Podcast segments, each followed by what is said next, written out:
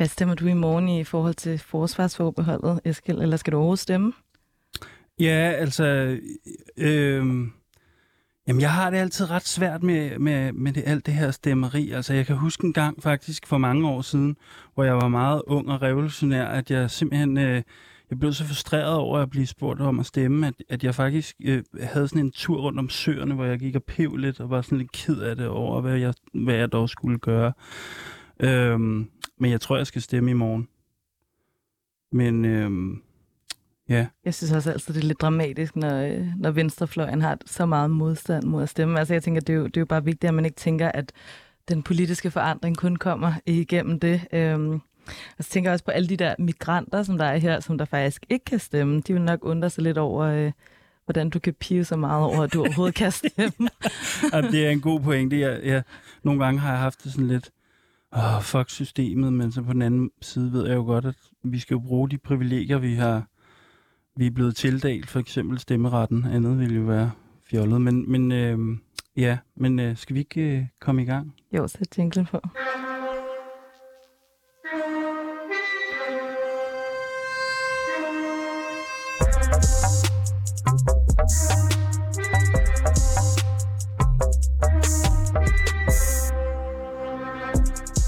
Mit navn er Eskil Halberg, og jeg kalder mig selv for kommunist.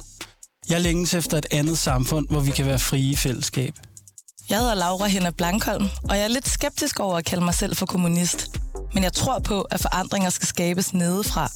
Vi er begge vokset op i den neoliberale kapitalisme som den eneste virkelighed. Men vi lever også i en tid med krise og voksende global ulighed overalt, hvor vi kigger hen. Derfor må vi lave det hele om, og derfor må vi arbejde for en revolution. Sammen med eksperter, aktivister, kunstnere og kammerater har vi sat os for at genformulere en kommunisme for det 21. århundrede. En kommunisme med klassekamp, klimakamp og kamp mod racisme. Men hvad betyder revolution egentlig? Hvad kan vi tage med fra historien, og hvad skal vi efterlade? I programmet jagter vi det mod og begær, som ulmer over alt. Vi skal finde ud af, hvad der skal rives ned, forløses og bygges op. Vi kommer til at tale om, hvordan et nyt samfund skal se ud, og hvilke strategier vi skal bruge for at nå derhen. Med andre ord skal vi hver tirsdag mødes i et værksted for revolutionen. Vi har kun vores længere at miste, men en verden at vinde. Du lytter til Revolutionen, en verden at vinde. Velkommen til. I morgen der er alle med dansk pas blevet bedt om at stemme, fordi Danmark øh, stemmer om Danmark skal blive ved med at have et forsvarsforbehold i EU. Men hvis du er i tvivl om, hvad du skal stemme, så lyt med her. Fordi at øh, det er jo sådan, at afstemningen den afgør, om danske regeringer de må deltage i udenrigs- og sikkerhedspolitisk samarbejde i EU. I Danmark i dag der har Danmark ikke medbestemmelse på militære beslutninger i EU. Og det er sådan, at det nuværende forsvarsforbehold det forhindrer Danmark i at deltage i EU's militære operationer. Danmark kan altså ikke medfinansiere dem, og de stiller ikke med soldater og militært isenkram til de her EU-ledet indsatser i konfliktområder. Anledningen til afstemningen nu, det er Ruslands imperialistiske overgreb på Ukraine. Og den socialdemokratiske regering, de har altså brugt frygten for den her krig som et afsæt for afstemningen. Og øh, revolutionen i dag siger selvfølgelig nej til krig, og det kommer selvfølgelig ikke som nogen overraskelse. Nej, øhm, men, men man kan også sige, at altså, historisk har venstrefløjen jo været sådan en, en stærk del af, antikrigsbevægelsen, også i den del af den kommunistiske tradition, som det her program ligesom trækker på og tænker i forlængelse af. Øh, for eksempel sådan en person som Rosa Luxemburg, men senere hen har der også været de her historiske øh, punkter, ja, selvfølgelig historier omkring Vietnam-demonstrationerne og dem fra vores egen ungdom øh, i nullerne med øh, demonstrationer og kamp mod øh, krigen i, især i Afghanistan og Irak. Så historisk har, har, har det været et vigtigt sted for, for venstrefløjen, den her diskussion om krig. Øh, i, I USA og Europa er befolkningerne faktisk ret krigstrætte efter flere af de her groteske angrebskrige i Afghanistan, Irak, Libyen og andre steder. Øhm, det, er ikke så det er ikke længere de er ikke så populære længere, de her krige. Men alligevel er den aktivistiske krigsmodstand svag i Danmark, eller det skal vi i hvert fald diskutere i dag, om den er, og hvordan det er resten af, og i resten af verden. Øhm, en gang var demonstrationerne og kampagner mod krig nogle af de vigtigste samlingspunkter for venstrefløjen i Danmark, Europa og, og i USA og andre steder. Så derfor stiller vi spørgsmålet i dag, hvad skal revolutionen bruge krigsmodstanden til? Øh, I dag så øh, siger revolutionen, vores radioprogram her, nej til ophævelse af forsvarsforbeholdet. Men vi må også indrømme her, at, at øh, det er ikke uden øh, indre diskussion og tvivl, øh, for, hvilke, for hvilken politisk stilling skal en kommunisme for det 21. århundrede egentlig have i den her øh, forandrede geopolitiske øh, verdensorden, som vi, øh, som vi ser og som vi skal komme nærmere ind på i dag. Mange venner af programmet og lyttere har udtrykt, at de er i vildrede over, hvad de skal stemme i morgen, øh, og vi er måske også selv lidt i tvivl. Så derfor er dagens øh, udgave af Revolutionen dedikeret til spørgsmål og den tvivl, som det her. Ja, så lad os komme i gang med det. Velkommen til. Og med det, så øh, vil vi gerne sige velkommen til dagens øh, to gæster. Velkommen til dig, Susanne Possing. Du er udviklingsforsker, og så er du øh, en af initiativtagerne til den her nye bevægelse, Nej til oprustning, ja til bæredygtig sikkerhedspolitik. Velkommen til dig. Tak skal du have. Måske skal du komme lidt tættere på mikrofonen. Sådan her. Øh, ja. Øh, også øh, velkommen til øh, dig, Tobias Clausen. Du er folketingskandidat og politisk rådgiver for Enhedslisten, og så arbejder du i Nej-kampagnen. Øh, øh, nej-kampagnen i forhold til den her øh, afstemning omkring øh, forsvarsforbeholdet. Øh, og som det er, vi altid starter det her program, så vil jeg gerne høre om I kommunister. Måske, lad, os, lad os starte med Tobias, ja, måske. vi fik lige hørt ham før. Nej, velkommen til. Tak for det. Er du kommunist? Øh, den betegnelse vil jeg, ikke, øh, vil jeg ikke bruge. Altså, jeg plejer at kalde mig demokratisk socialist. Øh, og det hænger selvfølgelig sammen med, at der er nogle historiske øh, udviklinger, som hænger sammen med kommunismen, og, og folk tænker noget, når man siger kommunisme. Ja. Øh, så jeg vil kalde mig demokratisk socialist. Ja, udmærket. Det begreb har også været forbi før i, i øh, programmet, så faste lyttere vil kende lidt til den, Nå, okay. den term. Nå, den, den var du ikke den er du ikke Det kan jeg ikke huske. Nej, okay. Øh, og hvad med dig, Susanne? Hvad, hvad, er du kommunist? Altså, jeg har det også haft det svært med det øh, begreb. Øh, jeg var jo ung i 70'erne, og øh, der øh, var jeg jo en del af den antiautoritære bevægelse, der var over hele verden. Og der var kommunister, det var, det var Sovjetunionens øh, ideologi, og det var DKP, og dem var vi ikke meget for at blive øh, sat i bås med. Øh, jeg vil sige, at i dag, der har jeg det sådan, at efter du og Eskil og Søren Mau har kommet på banen, så vil jeg tilslutte mig at det at kommunicere. Ah. Altså, der, jeg kan rigtig godt lide det der med, at det, det går ud på, det er, at vi sammen prøver at fællesgøre, vi demokratiserer vores fælles livsgrundlag og bekæmper de kræfter, som øh, vil holde fast i kapitalismen. Mm-hmm, mm-hmm. Udmærket. Spændende. Det var en stor tillidserklæring. Jamen, det er det. Det er det faktisk. Der, det, det rykker her. Nå, men, men altså... Øhm, jeg tror faktisk, der er en del lyttere, som, som, øh, som er forvirret over den her afstemning i morgen. Og vi skal ikke kun snakke om den her afstemning. Vi skal jo ligesom også løfte den ud i et bredere perspektiv. Men, men, øh, men, men derfor øh, kunne det måske alligevel være meget godt at få, til, få på plads til at starte, her til at starte med, sådan, hvad, den, hvad den her afstemning faktisk går ud på. Og Tobias, øh, du er ret meget inde i stoffet, mm-hmm. øh, så kan du ikke sådan ligesom skitsere hovedlinjerne? Altså, øh, måske først, hvorfor har vi det her for, forbehold? Hvor kommer det egentlig fra? Jamen altså, forbehold, det danske forsvarsforbehold, det blev indført i 1993. Øh, og det skete jo på baggrund af, at man havde haft en folkeafstemning i Danmark om det, der hed Maastricht-traktaten, mm-hmm. EU-traktaten. Øh, hvor et stort flertal i Folketinget, jeg tror nærmest det var alle partier på nær øh, SF og Fremskridspartiet, øh, som anbefalede et, øh, et nej. Enhedslisten sad ikke i Folketinget dengang, så, øh, så øh, øh, de anbefalede ja, så undskyld. Ja, ja. øhm, og, øh, og alligevel så valgte danskerne så at stemme, øh, stemme nej til traktaten. Øh, og så fik man de fire forbehold øh, øh, som en garanti, så befolkningen fik øh, øh, over for, hvordan politikerne i på Christiansborg ville forvalte den, øh, den magt, der lå i den traktat. Mm. Øh, og så lavede man en ny afstemning i 93 med de fire forbehold, øh, og hvor danskerne så, et flertal af danskerne sagde ja. Og så har vi så haft de sidste, sidste siden 93, så har vi så ja. haft øh, de forskellige forbehold herunder forsvarsforbehold. Ja, okay. Udmærket. Så det, det har ligesom en lidt særlig historie. Det er ikke noget, de andre lande egentlig har. Øh, vi, vi er de eneste land, der har de her forbehold. Øh, ja, altså der findes masser af EU-lande, der har alle mulige forskellige Okay. forbehold, så det er ikke sådan øh, helt, øh, helt nyt, at, at et land kan have forbehold. Nej. Øh, øh, men det er klart, at de forbehold, Danmark har, er jo særlige for Danmark. Aha, okay, klart, klart. Men, men altså, jeg vil jo i høj grad kalde det befolkningsforbehold, fordi det handler om, om øh, befolkningen, der sagde nej til et flertal i Folketinget i forhold til, hvilken politik skal der føres. Ja, det er en god pointe. Det er en god... Og hvad er det så, de, hvad er det så det her øh, øh, forsvarsforbehold? Hvad er det egentlig, det sådan forhindrer Danmark i at gøre? Det er meget det, diskussionen handler om, er det ikke det?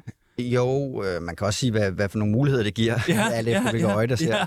ja. Øhm, men altså helt konkret kan man sige, at forbeholdet er en, en, øh, en protokol i EU-traktaten, hvor der, hvor der står, at Danmark er undtaget for nogle konkrete øh, artikler i, i EU-traktaten, og det er så øh, alle dem, der handler omkring decideret militær øh, aktivitet og kapacitetsopbygning. Øh, og man kan sige, hvis man skærer det helt ind til benet, så er, er, er det, som er, er forskellen på, om vi har et forbehold eller ej, det er, om vi deltager i EU's øh, militære missioner øh, Okay. rundt omkring i verden. Det Okay. er ligesom, øh, hvis man skærer det ind til benet. Og hvad, hvis du bare skulle nævne sådan en militær operation, som EU lige nu deltager i, eller lige har gjort, eller, eller Øh, hvad kunne ja, det man for har- eksempel være? Jamen, man har for eksempel en mission i Mali, Ja, øh, den centralafrikanske republik, ja, øh, i Middelhavet. Man har øh, syv missioner rundt omkring øh, Okay. i verden i øjeblikket. okay, okay. Udmærket. Og, og du, du er jo fra nej-kampagnen, så hvis du lige skulle give en hurtig en til lytterne, sådan, hvorfor er det, vi skal stemme nej? Du kan Jamen- på en måde også tænke det lidt som om, at jeg har faktisk ikke stemt endnu, og jeg har faktisk været i tvivl. Mm-hmm. Så hvis du nu skulle overbevise mig om, at jeg helt sikkert skal gå ned og stemme nej, hvad vil du så? Jamen, så vil, jeg, så vil jeg fokusere på de missioner, som EU har haft. Altså, man kan godt, hvis man går ud og kigger på gaden og ser de forskellige valgplakater, så kan man jo godt få en idé om, at det vi, det, vi stemmer om, det handler omkring forsvar i Europa og truslen for Rusland og sådan noget. Men, øh, men det er virkelig ikke det, vi stemmer om, fordi EU har ikke et, øh, et territorialt forsvar eller et decideret forsvar. Altså, Nej. der står faktisk direkte i, i EU-traktaten, at øh, hvis man skal have militære operationer, så skal det foregå uden for, for EU's øh, område. Så, så det er de her militære missioner, øh, øh, og primært på det afrikanske kontinent, tidligere øh, franske kolonier, belgiske, portugisiske kolonier. Og der har været en lang række problemer med, med flere af de missioner. Øh, det kan vi måske komme tilbage til. Mhm. Men, men, men det er i virkeligheden den, der er, der er indfaldsvinklen til, at jeg synes, man skal stemme nej, det er, at vi skal ikke deltage i de der øh, forskellige missioner. Okay, udmærket. Og hvad, øh, Susanne, hvad, hvad skal du stemme i morgen? Ja, jeg har sandelig også haft gang i Ja. hjernekisten. Ja, Prøve ja. at sætte mig ind i det, fordi det er ikke enkelt. Nej. Det er det ikke. Og jeg kan faktisk godt forstå mange, øh, der er mange af mine bekendte, som siger ja. Det gør jeg så ikke selv. Nej. Øh, og det gør de jo blandt andet med henvisning til truslen om en Trump, og truslen om, øh, og, øh, at han kommer til, og derfor så bliver vi i Europa overladt til os selv. Øh, men når, når jeg stemmer nej, så er det fordi, jeg, jeg ser, at det her, øh, den her afstemning, den kommer i slipstrømmen af en kraftig øh, oprustnings Aha. stemning, Ja. ja. ikke bare i Danmark, men i det hele taget. Og det, det, vil, det vil jeg godt være med til at sige nej tak det, Ja. til det. Ja, fordi du er jo med i det her initiativ, der hedder Nej til oprustning og Ja til bæredygtig sikkerhedspolitik. Øh, kan du ikke sige en lille smule om det initiativ? Hvad, hvorfor har I i gang sat det initiativ? Ja, jo, det kan jeg godt. Altså, det vokser ud af en gruppe, øh, som har eksisteret i en seks år. Øh, vi kaldte den Omtanke, og det har været fungeret som et øh, debatforum, hvor vi ligesom prøvede at, at tage alle mulige emner op, men ikke mindst de senere år har vi haft mange øh, øh, indledere og debatter omkring klimaet, klimakrisen. Og, og, og det forum er skabt, fordi vi selv har været i tvivl om mange ting, men også fordi vi gerne vil bidrage med nogle lidt skæve vinkler, også til den offentlige debat. Og ud af det her, der, der øh, kunne vi så se, hvad der skete omkring årsskiftet med forhandlingerne øh, omkring Ukraine, og vi blev enige om, at vi skal have et møde om sikkerhedspolitik. Og inden vi så os om, så var krigen startet. Mm. Og øh, så satte vi os ned og sagde, der er brug for også omtanke i den her sammenhæng. Fordi vi kunne se, hvordan, hvordan øh, hele debatten var præget af øh, angst, af frygt, og hvad er svaret på det? Militarisering. Ja. Og derfor satte vi os sammen og har så haft et møde, hvor vi ligesom har øh, samlet en masse mennesker, som er enige om at, at øh, mane til besindelse først og fremmest, og prøve at arbejde på en fælles sikkerhedspolitik. Mm-hmm. Det kan vi komme tilbage til, Ja, hvad vi mener ja. med. Ja, hvad det betyder det her Ja. med en, en bæredygtig sikkerhedspolitik. Ja, men jeg kunne godt, altså bare lige så lytterne lidt forstår, hvad er I for nogle folk? Altså, Ja. ja. kan man være med, for eksempel? Eller... Det kan man. Ja.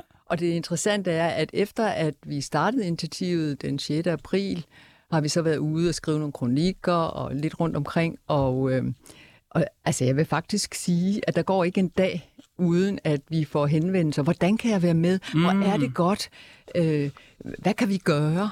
Så øh, det vi indtil videre, vi er ved at få en øh, hjemmeside op at stå. Ja. Ja. Vi vil gerne lave en underskriftsindsamling. Jeg Ja. vil også komme tilbage til om de 18 milliarder.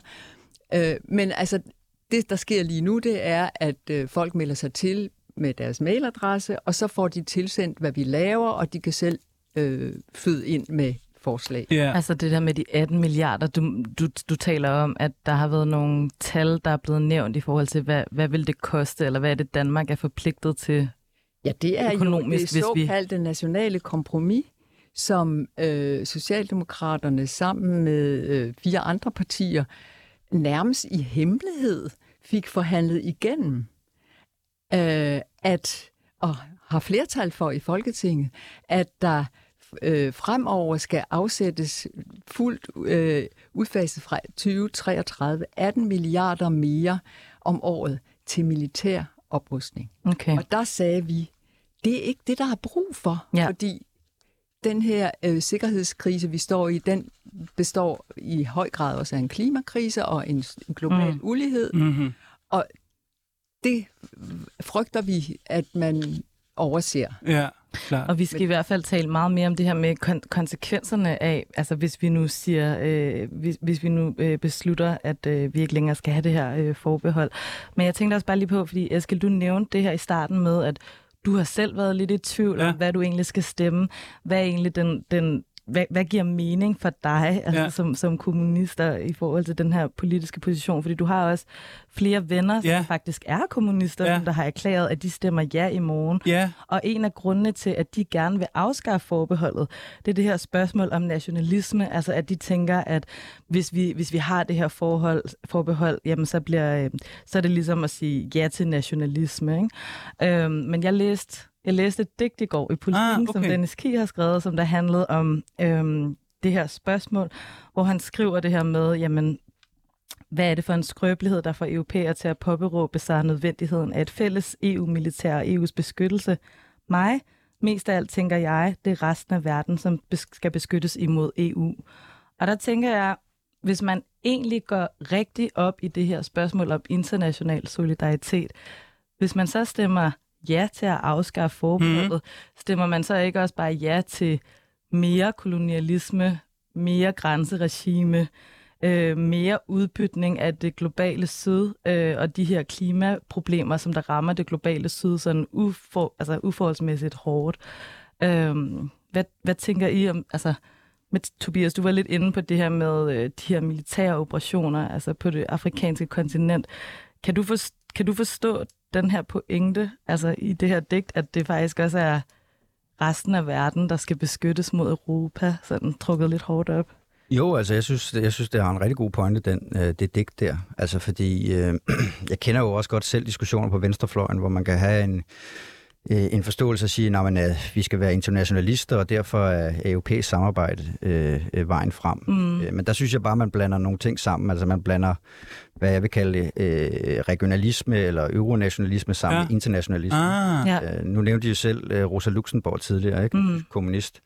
Og hun, hun skrev for eksempel i, i 1914 et, et rigtig godt, en rigtig god tekst, som er lige så aktuel i dag, dag som det var dengang. Mm. Hun jo netop skriver, at øh, hvad kan man sige, venstrefløjens DNA er ikke europæisk øh, solidaritet, det er international solidaritet. Klart. Øh, og på den måde øh, tror jeg også, man er nødt til at, at se ud over EU's grænser, når vi også diskuterer det her. Ikke? Fordi EU Mm. øh, bes- består øh, af 7% af verdens befolkning. Mm. Der vil sige, at der er 93% uden Så for det, EU. så det er faktisk, altså dem som, dem, som der siger, når man, vi, vi skaber sådan en dansk nationalisme, så skaber man bare en sådan europæisk, det kaldes ikke nationalisme, men regionalisme. Regionalisme, Ja, ja okay. jamen, jeg, kan godt, jeg kan godt se det, men, men du ved, jeg, jeg, jeg har det nogle gange sådan, at når jeg bliver spurgt om de, især i den her gang, har jeg virkelig følt mig som sådan en, øh, en dansker. Altså forstået på den måde, at der bliver hele tiden talt om vores sikkerhed og vores medbestemmelse mm. og vores... Og hvem er det der vi der? Men kan vi ikke også prøve at øh, snakke lidt konkret om det jo. her med den her afstemning og, og nogle af de her måske fortællinger eller øh, forestillinger, som der også er knyttet til, til det her spørgsmål? Fordi, Susanne, du var lidt inde på, der findes det her meget sådan stærke frygtnarrativ, ja. som den nuværende krig øh, i, i Europa ligesom øh, har, har brugt... Øh, i forhold til den her, øh, i forhold til den her afstemning. Øh, men er der overhovedet en forbindelse mellem den her afstemning i morgen og så øh, krigen i Ukraine? Altså, hvordan, hvordan påvirker de to ting egentlig hinanden? Er det, er det symbolpolitik, eller hvis man stemmer i morgen, at man ikke længere vil have det her forsvarsforbehold, kan vi så ikke hjælpe Ukraine? Altså, jeg synes ikke, der er nogen tvivl om, at den her øh, afstemning er blevet udskrevet i øh, på baggrund af krigen i Ukraine. Ja. Og at den spiller på, og det synes jeg faktisk er en smule skamfuldt, øh, den spiller på den her frygt. Mm. Og øh, nu havde du selv et citat lige før. Lad mig lige læse et andet citat op af ja. en af ung albansk professor mm. øh, i politologi. Hun hedder Lea Yppi. Og hun har siger, vi ser frygt træde i stedet for rationalitet og destruktionskraften tone frem som den sidste suveræne magt. Og overfor det, så rejser hun en anden perspektiv. Hun siger, at vi kan enten trække os væk fra hinanden, og der vil jeg så sige, som det sker i den militære løsning, mm-hmm. Mm-hmm. eller vi kan forestille os politiske projekter, som er ægte inkluderende. Et brud med status quo væk fra en verden, der er defineret ved indflydelsesfære og grænser, der beskytter eksisterende militære og økonomiske interesser. Og, og det der, altså, hvad kan man sige, hvilke af de holdninger, der kommer til at, at, at, at, at herske, øh, er, jo, er jo afgørende. Og der, i vores initiativ, der har, vi, der har vi ligesom sagt, nej, vi vælger den, hvor vi rækker ud mellem befolkningerne. Det er jo ikke, det er jo ikke øh, den russiske befolkning, der er gået krig. Det er Putin. Mm-hmm. Og det aspekt af, at det er befolkningernes øh, livsgrundlag, det her det øh, handler om, øh, er, går fuldstændig fløjten. Jeg har en anden, en anden øh, fortælling eller sådan pointe i forhold til det her med at stemme ja til at afskaffe forbehold, som jeg gerne vil spørge om. Mm-hmm. Altså, der er også det her med, jamen, øh, vi vil gerne sidde med ved bordet i EU, når det kommer til at træffe beslutninger ja, om EU's altså lige militære operationer. Øh, vi i revolutionen, øh, eller med vores politiske position, vi vil jo gerne sidde med ved bordet, altså når det mm. kommer til de her øh, diskussioner. Hvad siger du, Tobias? Altså, er det rigtigt, at vi, vi bliver sat uden for indflydelse, hvis vi, øh, afs- altså, hvis, vi, øh, hvis vi stemmer ja til at afskaffe det her forbehold?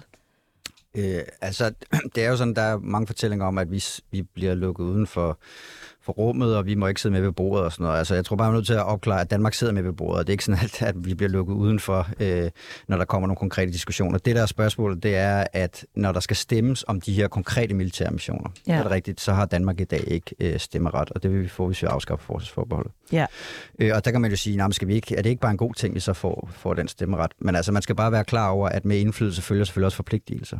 Mm. Øh, og det vil sige, at, øh, at hvis vi sidder med ved bordet, øh, så skal vi selvfølgelig også levere til de militære missioner, der er rundt omkring i verden. Øh, og det har den tidligere øh, socialdemokratiske forsvarsminister Trine Bramsen jo også selv været ude at sige, at ja. der vil være et stort politisk pres og et politisk krav om, at man stiller med, med soldater til, til de her militære missioner. Så altså... Øh, det er jo en afvejning om, man synes, at, øh, at det, at Danmark sidder med ved det bord, hvor meget indflydelse kan vi få over for de forpligtelser, vi så vil blive pålagt. Øh, og der kan jeg godt være nervøs for, at øh, Danmark er et meget lille land, øh, at det ikke er os, der kommer til at trække øh, den, det, det, det, det, er i den retning, vi ønsker, men det er i virkeligheden os, der bliver trukket en anden retning. Mm. Og der skal vi jo bare huske, at altså, Danmark er 1,3 procent af, af den europæiske øh, befolkning i EU, ikke? så mm. vi er en meget lille spiller i, i de store spil. Ikke? Mm-hmm. Susanne, du øh, markerede? Ja, men, men men øh, det, det er jo for, for at komme tilbage til det, du siger, hvad, hvem er vi? Og når vi siger Danmark, altså det er, jo ikke, det er jo ikke dig og mig. Vel, det er vores folkevalgte politikere. Og der er jeg altså en, øh, mener jeg, meget begrundet tvivl om, at i det øjeblik, vi siger ja, så giver vi dem carte blanche til at sidde og have indflydelse mm. øh, på, på noget, som... Altså, der er mange, der siger, og også, øh, det har jeg fuld af respekt for, Ja, men altså, i, øh, vi, må, vi må stå sammen nu i Europa mod også øh, mulig USA, men altså, hvor uafhængige er, kommer vi til at være af USA, som er, som er dem, der sidder på NATO, som vi stadigvæk er medlem af? Det vil jeg nok stille store spørgsmålstegn Lad os prøve at gå lidt videre og snakke om det her med, hvad det så er for nogle interesser, som der er i øh, EU.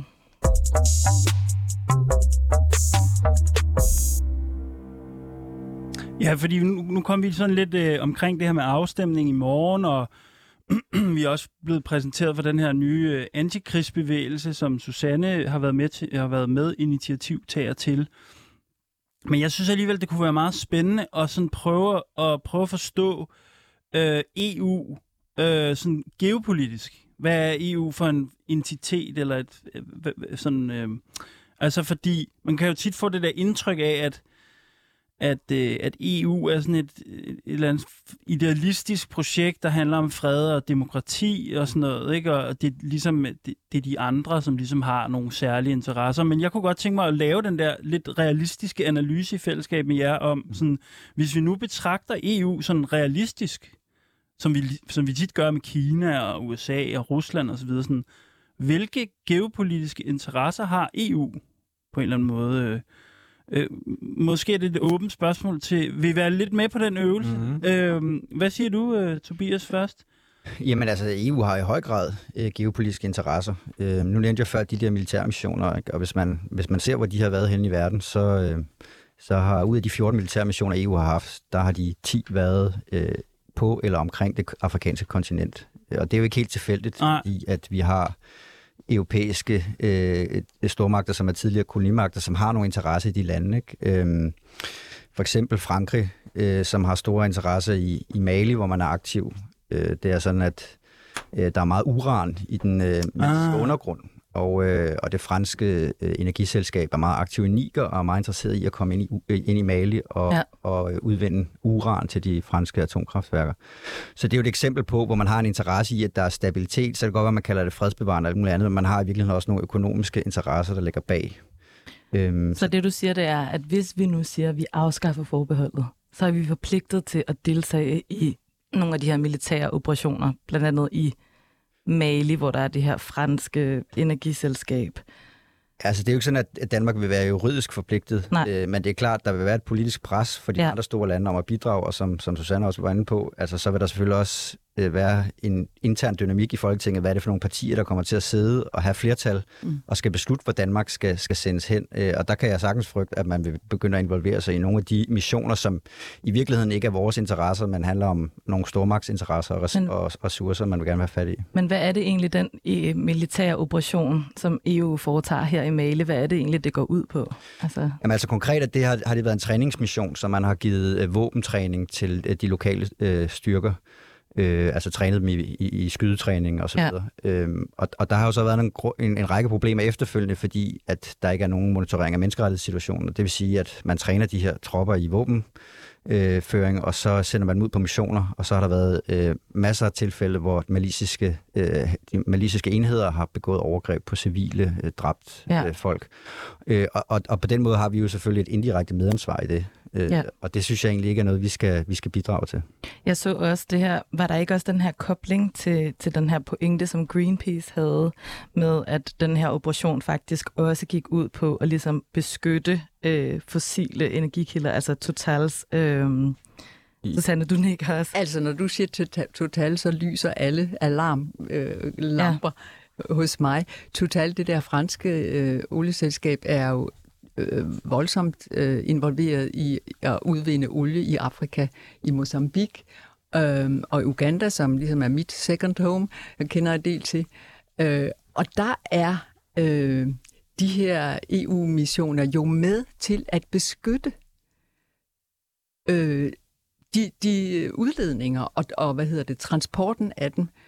Det øh, synes jeg er dybt problematisk. Så, så bare lige for at opklare her, når, når, når vi får at vide, at, at øh, hvad kan man sige, at øh, det her med fredsbevarende øh, operationer, så handler det om at skabe stabilitet i et eller andet land, så man kan fortsætte udvindingen af forskellige øh, ressourcer. Er det, er det, det er lidt det, I siger? Eller? Altså, ja, hvis du tager det konkrete eksempel med Mozambique, hvor der er en øh, EU-militær mission, som, som startede her i 2021, øh, så er det et godt eksempel på det. Fordi mm. der har du oppe i den nordlige, øh, nordlige Mozambique, der har du uroligheder, øh, og der er det netop øh, det franske energiselskab Total, ja. hvor multinationale selskaber er aktiv med at udvinde gas for et kæmpestort gasfelt. Mm-hmm. Og, øh, og de har været nødt til at indstille deres, deres udvinding på grund af urolighederne. Øh, og derfor har de jo haft en interesse i at, at have bedt den franske stat om at, at hjælpe dem med at skabe den stabilitet, så de kan fortsætte den udvinding. Og der skal man bare være klar over, at altså, det gasfelt, der er i Mozambique, det er en kæmpe bombe under hele øh, klimakampen, fordi at øh, det er så stort et gasfelt, så hvis man begynder at, at, at udvinde det, så er det meget svært at se, hvordan vi kan, vi kan nå øh, den internationale øh, klimaaftale. Mm. Sanne, du, vil, ja. du havde også noget, du... Ja, fordi man kan jo også sige, at EU har jo... Altså, hvis det, hvis det bare var sådan, at man kunne øh, stole på, at alle de pæne ord omkring at sikre demokrati mm-hmm. og menneskerettigheder og øh, fattigdomsbekæmpelse... Det er jo meget det, vi hører jo. Alt det der, som... Ja, øh, så, så, så var, kunne vi tale om det, vil jeg sige. Men det er det jo ikke. Der er jo en helt vigtig, vigtig dimension øh, i EU, der hedder flygtninge og migranter, som vi skal holde os fra døren. Og de, ja. i dag så taler man det jo åbent. De skal blive væk. Ja. Tag bare den danske regerings øh, forsøg på eventyr i Rwanda. Mm. Og, og der mener jeg jo, at øh, og vores initiativ her prøver at sige, hov, stop. Hvad handler det her om? Ja. Hvis I vil stab- være med til at skabe, som du taler om, øh, stabilitet i Afrika, så var det måske meget, meget bedre at prøve på at hjælpe de befolkninger, som er oppe imod nogle autokratiske, nogle steder diktatoriske styre, med at faktisk skabe et livsgrundlag, så, der, så de kan leve af, altså bekæmpe den her ulighed, mm. og bekæmpe det, der er sådan et begreb i den internationale verden, der hedder shrinking political space, som, er, som ikke bare gælder, altså det, man indskrænker det politiske råderum for øh, for borgere, for civilsamfundet. Ja. Ikke? Det gælder øh, i Afrika i høj grad, men også i vores del af verden mere og mere. Ja. Ja, ja øh, hvad kan man sige, som, som, som Laura også nævnte før, så, så øh, så har jeg nogle, nogle, øh, nogle politiske kammerater, som, som ligesom kalder sig kommunister, ligesom mig selv, ikke? Og, og, men som så faktisk øh, har, har erklæret, at de vil stemme ja.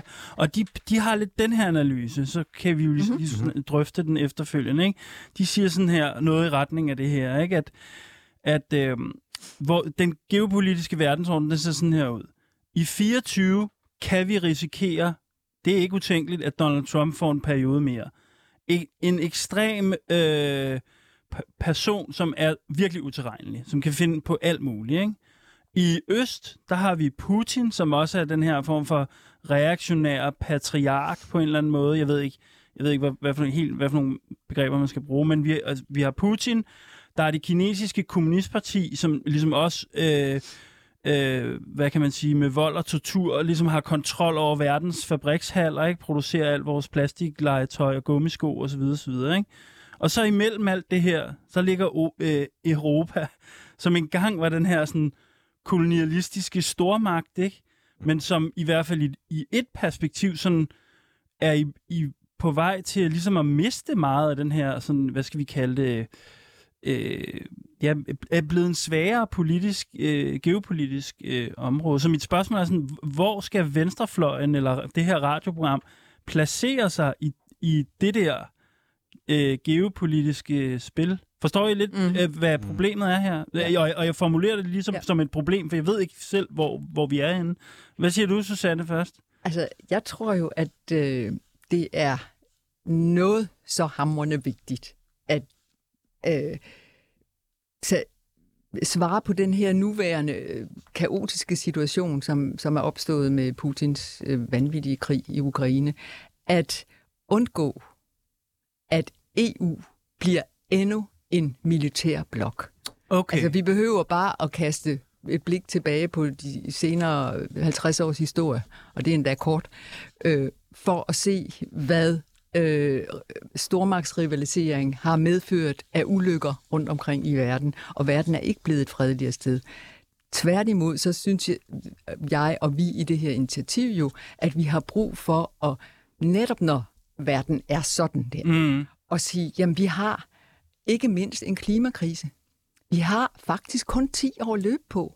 Det kan ikke nytte noget, at man bare, hvis man, så snart man øh, øh, løfter en stemme og, og taler om, om at den, hvordan den her klimakrise er, bliver fremmet af, af de fossile virksomheder. Altså, der var lige her forleden dag, læste jeg om, hvordan Shell, Exxon, øh, Chevron, de store, de har mellem to og tre doblet deres profitter Ja. inden for det første kvartal i år. Og det er i den tid, hvor vi... Øh, øh, vi Olie, gas og... ja, olie, gas, Ja, ja, ikke? Og, og jeg mener, hvis, hvis det får lov til at køre... Ej, nu trapper jeg lige tråden. Øhm, Jamen, det er det der med, øh, øh, altså, hvor vi skal placere os. Ja. i det der geopolitiske magtspil. Eller, men det, du foreslår, er ligesom lidt ikke at løbe med på den der præmis der på en måde. det er ikke at løbe med på den, og så tale om, hvad det egentlig er for nogle kriser, vi står i i verden, Ja. Mm. nedenunder Mm. Krigen med, øh, med, med Putin. Ikke? Jo. og at vi ikke har ret lang tid at løbe på. Det, og man kan ikke komme og, og beskylde os for at, at øh, være øh, socialister, marxister, kommunister. Det er bare sådan noget, noget ideologi noget. Den går ikke længere. Nej, nej, nej. Så på den måde, så skal den venstrefløjens position, eller den kommunistiske position egentlig være, vi holder fast altså i de kampe, som vi hele tiden insisterer på. Altså Det vi en taler dis- klimapolitik, mm. og, og ikke sådan tænker, nu har alting ændret sig øh, på grund af den her øh, geopolitiske situation. Hvad siger, hvad siger du, Tobias? Jo, men det er jeg meget enig i. Altså, øhm, altså jeg, jeg kan godt forstå, at folk i den her defensive situation, som venstrefløjen er mange steder, ligesom kan finde ud af, hvor, hvor griber vi henne.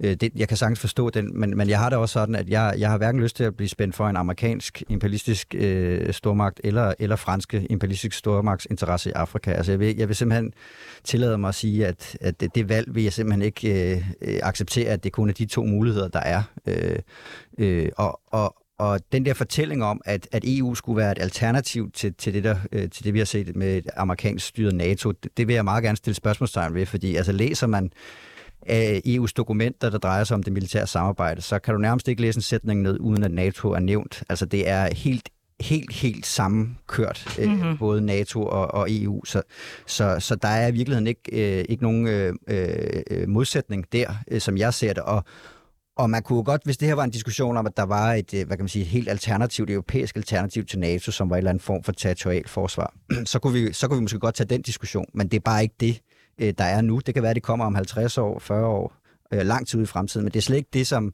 vi ser i dag. Altså det, vi ser, er et EU-militært samarbejde, som er rettet mod øh, ude i verden, altså øh, afrikanske missioner, som Ja. tidligere og så videre. Ikke? Så, øh, så, øh, så det, der, der ser jeg ikke, øh, der ser jeg en stor modsætning, ikke, ser jeg ikke en stor modsætning. Øh, og, så, og så skal man jo også bare huske på, hvis man ønsker at opbygge EU som en militær stormagt, øh, som Susanne også var inde på, så skal man jo også være klar over, at forudsætningen for det er jo at opbygge et militært kompleks i EU. Øh, Og det har vi jo mm. set allerede, at man har sat milliarder af kroner af, altså skattekroner af, til at Ja. støtte den europæiske våbenindustri Ja. med at, med at udvikle den. Det, det, det kan være, at vi faktisk skal tage fat på den der. Ja, lad os det. Altså, fordi at... Øh, øh, øh, altså, jeg, jeg, da, jeg, da vi sad og forberedte det her program i går, så sad jeg og prøvede at læse lidt op på det her ret komplicerede stof, men så stødte jeg på ham her, Kenneth Hår, som, som ligesom er, er forsker i lobbyisme i, i EU. Der var et interview med ham i politikken, tror jeg det var, mm. hvor han ligesom siger det her med, at det er faktisk i ret høj grad sådan europæiske våbenproducenter, som er med til at, øh, i hvert fald med til at formulere sådan EU's sikkerhedspolitiske strategi, og så så jeg bliver næsten sådan konspiratorisk her, og jeg vil meget gerne have... Men det er også det, det der her- med, at vi snakkede lige med en før, som der sagde, jamen hvis du siger nej til at afskaffe forbeholdet, så tror folk jo, du er sådan en sølvpapirshat, Ja, ja, ja. som der netop er øh, konspiratoriker omkring sådan, hvad konsekvenserne vil være. Ja, og jeg vil, jo- eller vi, vi vil jo meget gerne undgå, at det her venstrefløjs radioprogram er sådan lidt konspiratorisk, Ja, øh, præcis. hvor vi, altså, så vi, vi, vi vil jo gerne ligesom... Øh, men så får jeg det bare sådan lidt, kan det virkelig være rigtigt? Eller, sådan, er det, eller er det... Er det økonomiske interesser, der styrer, at man skal, altså den her oprustningsidé? Altså, jeg tror, der er jo en sammenhæng, ikke? Altså, det er jo klart, de, de øh, våbenindustrien har jo nogle, nogle interesser, og dem prøver de selvfølgelig også at gøre politisk gældende. Altså, øh, og, øh, og, og det kræver selvfølgelig også, at der er politisk opbakning til det, men vi, men vi ved jo, at, øh, at øh, lobbyister står meget stærkt i EU, så det er jo ikke, øh, det er jo ikke svært at forestille sig, øh, at, øh, at de har stor indflydelse på, på det Øh, og alene det, at man har sat 60 milliarder skattekroner af de næste syv år til at støtte den europæiske våbenindustri, det må jo i hvert fald gøre våbenindustrien glad. Og vi har også set herhjemme, at øh, det danske våbenproducenter har været ude og anbefale et ja, det så jeg i går. Ikke? Ah ja, naturligvis. Ja. ja. Så for, de, for dem er det jo klart, at der er nogle interesser, og det prøver de jo selvfølgelig også at påvirke i den retning der.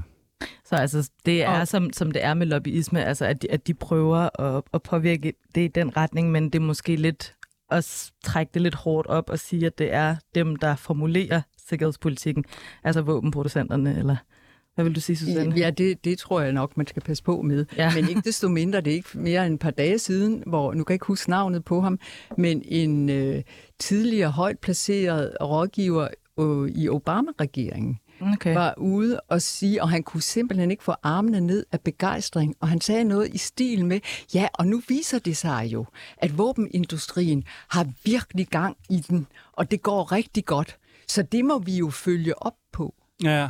Altså, Men Og det, Hvad betyder det? Ja, hvad betyder det? Det betød, at nu må vi gå ind i Ukraine ja. med alt, hvad vi overhovedet kan, så længe vi ikke går ind som NATO. Ikke? Mm. Altså, at der er våben, altså, her vinder.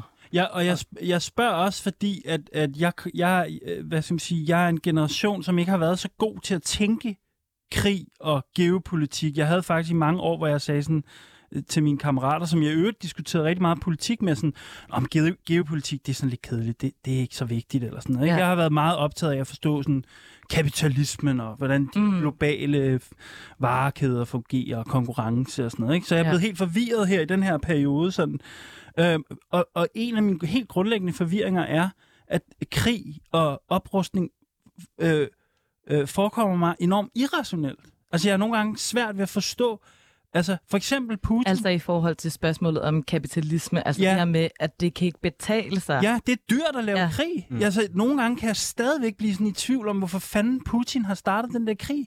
Mm. Eller for, forstår I? Sådan, øh, øh, at det forekommer mig simpelthen sådan grotesk. Jeg kan ikke sætte mig i hans sted, hvad jeg, hvad jeg egentlig prøver at gøre sådan med kapitalisten, for eksempel. Ham, Så hvis, ham så hvis tror vi skal prøve at forstå det gennem Eskild, sådan marxistiske Ja. sådan der analyse, altså sådan, Ja, måske er det lidt svært. ja, men sådan, lad, lad os prøve, altså, Ja, ja, ja. hvordan kan vi så forstå det? Nå, men du skal jo heller ikke, du er marxist nok til at vide, at der er økonomiske interesser i det her. Våbenindustrien har alle dage tjent tyk på at føre krig, Ja. men det også koster.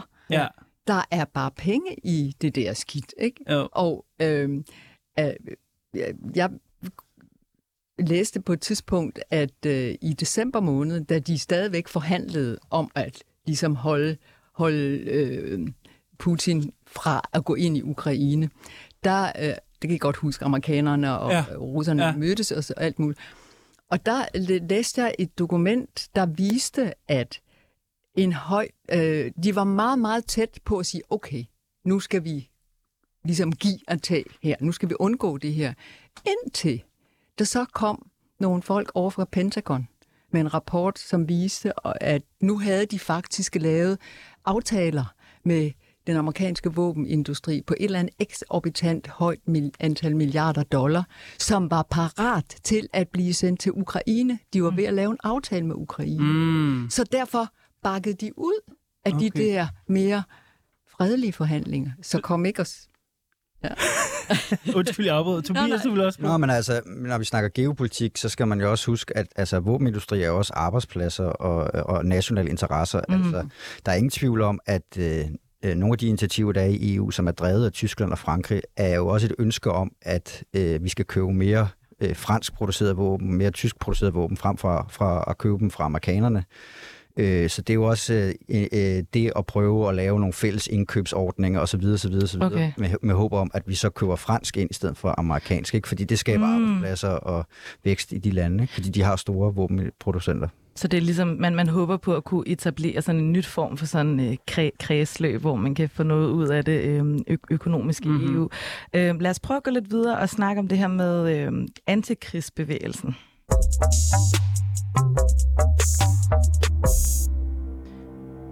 Vi skal tale mere om strategier i anden time øh, i forhold til det her spørgsmål om krigsmodstand, som vi har været lidt inde på.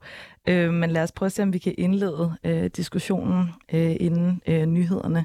Altså, hvis vi skal prøve at tænke sådan strategisk, øh, så hvis vi taler om sådan en eller anden form for antikrigsbevægelse, hvad kan, hvad kan den bevægelse øh, imod krig så bruge den her afstemning til? Susanne, Ja. har du gjort dig nogle tanker om det? ja, og vi kan jo allerede se nu, at det kan man så takke afstemningen for, øh, på en måde i anførselstegn. ja. Allerede på grund af, at der har været den her øh, smule debat, som der dog trods alt har været de, de senere uger, ikke? det har jo betydet, at, øh, at vi er også blevet bedt om at komme og øh, fortælle om vores initiativ Ja. ja. rundt omkring. Og, øh, og det viser sig jo, som vi også allerede har været inde på, at folk er rigtig meget i tvivl, og er rigtig meget præget af frygt. Og derfor mener jeg jo faktisk, at et initiativ som vores har, har vist, at der er gode muligheder for at mobilisere. Folk er bare ikke ret glade for den her optrapning eller Nej. Oprustning. Så det har i hvert fald skabt en hel masse anledning og momentum, som der gør, at øh, det her det er noget, som folk de tænker på og taler om. Jeg tænker på, Tobias, hvad med, hvad med hos enhedslisten? Altså, tror du, der er et mobiliseringsgrundlag omkring den her folkeafstemning, som der også kan fortsætte bagefter i forhold til nogle af enhedslistens, hvad kan man sige, politiske visioner sådan generelt? Altså, jeg tror helt klart, der ligger en, en diskussion omkring hele oprustningssporet, ikke? og det er jo en, en diskussion, som, som ikke kun knytter sig til forsvarsforbeholdet, men det er også en diskussion, vi vil se frem mod det kommende folketingsvalg. Altså det her nye nationale kompromis, hvor man har sat de her 18 milliarder af til, til øh, militærudgifter. Ja. Det er Ja. jo noget, der kommer til at, at, at, at blive mærket også i samfundet. Det, lige nu er det jo bare noget på papiret, men Jo. når, når vi begynder at skal prioritere imellem... Ja, det er noget lort, det der. Ja. Det skal vi fucking af med, det der. Så, så, så den diskussion øh, prøver vi jo også at, at starte, også i den her folkeafstemning. Altså er det den rigtige måde at bruge øh, de her 18 milliarder kroner i en situation, hvor, hvor Danmark jo i forvejen bruger flere penge på militære kroner og øre, end vi nogensinde har gjort. Altså Ja. bruger flere penge i dag, end vi gjorde under den kolde krig. Så, øh, så, øh, så spørgsmålet er, om det er den rigtige prioritering. Og hvad tror du, budskabet så bliver i forhold til de her 18 millioner? Altså, det bliver så, at det bliver taget Ja. fra velfærd, eller hvad? Ja, altså det er jo en diskussion om, hvad er det for nogle kriser, vi står overfor? Ikke? Er, det, er, det, er, er det så akut, at vi skal bruge 18 milliarder kroner på militærudgifter, eller kunne de penge bedre bruges på velfærden eller på klimaet? Ikke? Altså, øh, vi, vi har jo så mange forskellige kriser, vi arbejder med i øjeblikket, og de penge kunne gøre rigtig mange gavn øh, i nogle af de kampe. Øh, og i virkeligheden vil jeg jo sige meget større gavn, end, end, end at kaste dem ind i at købe nyt militær isenkram. Jamen, det er det, der er så djævelsk ved de her diskussioner, ikke? Fordi det, og der var også nogle af jer, der var inde på det før, det der med, at det at krig og oprustning og de, det, hele det der frygt, øh, halløj, der kommer kø, det er på en måde en distraktion. Altså, det er det jo kun delvis, fordi det, det, er, jo, det er jo reelt nok, der er en krig og sådan noget, men det er også en delvis en afsporing af, hvor eller hvad? Eller jeg er faktisk lidt i tvivl, mens, jeg, Ja. mens nu, jeg, når jeg siger det højt. Hvad Men, siger du, Susanne? Ja, jo, men det, det er, du har jo ret. Øhm, altså, i, i vores initiativ, der er vi blevet opmærksom på, at der er lige kommet en rapport fra det, der hedder Olof Palme-centret i Stockholm, Mm. øh, som hedder For Our Common Security. Og det, de gør i den, det er, at de tager fat i alle de her kriser, som, som vi nu er inde om, ikke? og advarer på det instantigste mod oprustning, hvor det, de siger, de, de griber tilbage til Olof Palme, Palme-kommissionen, som blev nedsat i 82 under den iskolde krig. mm, Og der kom de jo faktisk frem med et begreb, der hed fælles sikkerhed, Ja. hvor de sagde, min sikkerhed er intet værd, hvis ikke min modpart er sikker. Ja. Og det gælder både på nationer og befolkninger. Og det er så det, er så det vi ligesom prøver at tage videre og sige, jamen det, det er det, der må være svaret. Øh, der kommer en dag, hvor den her krig er slut, øh, og derfor mener vi, at alle gode kræfter bør sættes ind på at udvikle en alternativ sikkerhedsarkitektur ja. øh, helt andre måder, hvor noget af det, vi har været inde på omkring den globale ulighed og klimaet, kommer med på, på bordet, og ikke bliver... Altså, er, nå, det er en god pointe. Altså, at man ja. Ja. tænker sikker, sikkerhed udvidet i Ja. ja. forstand. Ja. Sikkerhed Ja. i en anden forstand. Sikkerhed er ikke bare et spørgsmål om krudt og kugler, Nej, klart. og at man skal beskytte sig. Man skal række ud og sige, det er befolkningerne, der skal være sikre Det er sjovt, at... i deres hele grundlag. Ej, nu bliver jeg lige begejstret, men, men det, det er sjovt, for når, når du siger det, så er det jo helt selvindlysende. Altså, men det er ligesom... Øh, den borgerlige offentlighed er sådan ligesom... Øh, fungerer virkelig dårligt til at diskutere de her ting. Sådan, øh. Ja, det bliver meget sådan en, en normalisering af, at krig det er noget, som der, der er ikke, øh, det, det bliver vi nødt til simpelthen. Det er, når man, man, skal, man skal beskytte sig mod en ydre fjende, Hmm. i stedet for at man siger, jamen, hvor, hvad er vores eget ansvar i det her? Så det du siger, det er, at et EU's rolle burde i højere grad være at tænke øh, det her, den her, på den her udvidet måde i forhold til sikkerhedsspørgsmål. Ja, Hvad med det her med øh, afstemningen øh, i morgen? Altså, hvad, hvad tror I, det kommer til at betyde for, hvis vi nu snakker sådan bevægelserne, altså anti, antikrigsbevægelser, øh, hvis vi, øh, altså både i forhold til, hvis, hvis der bliver stemt ja eller nej flertal? Så man kan jo i hvert fald sige, hvis, hvis det ender med at blive et ja, så vil det, så vil det jo givetvis komme nogle militære missioner, som Danmark Ja. bliver bedt om at, Ja. at deltage i på, på sigt. Ikke? Og der vil jo selvfølgelig være en diskussion om, skal vi så deltage i dem? Øh, Mm. mm. Mobilisering omkring, omkring det. Ja. Øh, men det er jo svært at sige øh, på nuværende tidspunkt. Hvis det, hvis det er, bliver et nej, så kan man sige, så er det i hvert fald et klart signal om, at, at befolkningen ikke ønsker den vej, hvor man, hvor man opruster. Ikke? Altså, Jo. jeg kan jo godt forstå, at folk er, er, er bange for den situation. Altså, U- øh, Rusland går ind i Ukraine, man ser forfærdelige billeder på, på fjernsyn. Hmm. Øhm, men spørgsmålet er, om det er rationelt i, i den situation, og frygt er jo ikke rationelt, men altså at, at, at, at opruste yderligere, ikke? Altså, altså ser man Jo. på, på, på NATO, så bruger NATO 18 gange øh, mere på militærudgifter end Rusland, ikke? 18 gange. 18 18 Altså gange, faktor 18. 18 Ja. gange mere end Wow. Rusland. kroner og øre, Okay. ikke? Og så alligevel skal vi opruste. Det er jo helt grotesk. Og hvis man tager EU-landene alene, så er, det, så er det cirka fire gange, ikke? Øh, Og når, man, og når man ser, hvad der foregår i Ukraine, så er det selvfølgelig forfærdeligt, men man har jo ikke indtryk af, at det er en eller anden stor professionel øh, russisk her, der bare trumler hen over Ukraine. Øh, de har jo altså svært ved at alene og, og, og, og, besætte dele af landet. Ikke? Så, så på den måde, øh, og jeg håber da også, at på længere sigt, så, så får vi et mere, øh, et mere øh, rationelt billede af det, og, så, og så rejser den diskussion så, så om, om, at det er den rigtige måde at bruge 18 milliarder ekstra på, på oprustning i den situation. Susanne, vil du sige noget ganske kort Ja, her? he- helt kort vil jeg bare sige, at øh, om det nu bliver et ja eller nej, og det bliver jo desværre, ser det ud til nok blive et ja, så øh, stopper alting jo ikke. Og, Nej. og noget af det, som, som vi arbejder meget for og vil fortsætte med, det er netop at udfylde den der lakune, der er i udenrigs- og sikkerhedspolitik, er traditionelt noget, som Foregår langt væk. foregår langt væk, eller vi har eksperter til, eller politikere til. Øhm, og lige nu, der er der altså sket en opvågning, også i befolkningen, som, Ja. så, hvor, hvor det, jeg mener, det er vores opgave, alle der kan, at ligesom bidrage til, at vi bliver klogere, at vi ved noget om, hvad foregår der i det russiske samfund? Hvad foregår mm. der i det ukrainske samfund? Snakker vi om, hvordan det er at være far, mor og barn der? Ikke ret meget. Og der mener jeg, at vi kan gøre en hel del, også i retning af, men det kan vi komme tilbage til, at vi alle sammen bliver bedre til at lære konfliktløsning. Mm. Så det du siger, det er, at øh, det der faktisk sker lige nu, både i forhold til afstemningen, men også i forhold til den her altså, geopolitiske situation og den frygt, der er opstået, det er, at folk de begyndte at orientere sig ud i verden på en, på en helt ny måde. Øhm, og Tobias, du siger det her med, jamen, hvis det så bliver et ja til at afskaffe forbeholdet, så kan det være, at der måske kommer mere fokus på, jamen skal Danmark så deltage i de her militære operationer? Man kan sige, at det kan godt være svært at gøre EU-politik vedkommende øh, for folk herhjemme, men det kan vi måske tale øh, lidt mere om øh, efter, øh, efter nyhederne og i næste time. Øhm, I næste time, der skal vi tale mere om det her med det danske forsvarsforbehold i EU, og vi skal også tale lidt mere om, hvordan kan vi øh, forstå øh, antikrigsbevægelsen i dag, og hvordan kan vi øh, mobilisere til den. Og øh, husk at øh, lytte med i næste time af Revolutionen.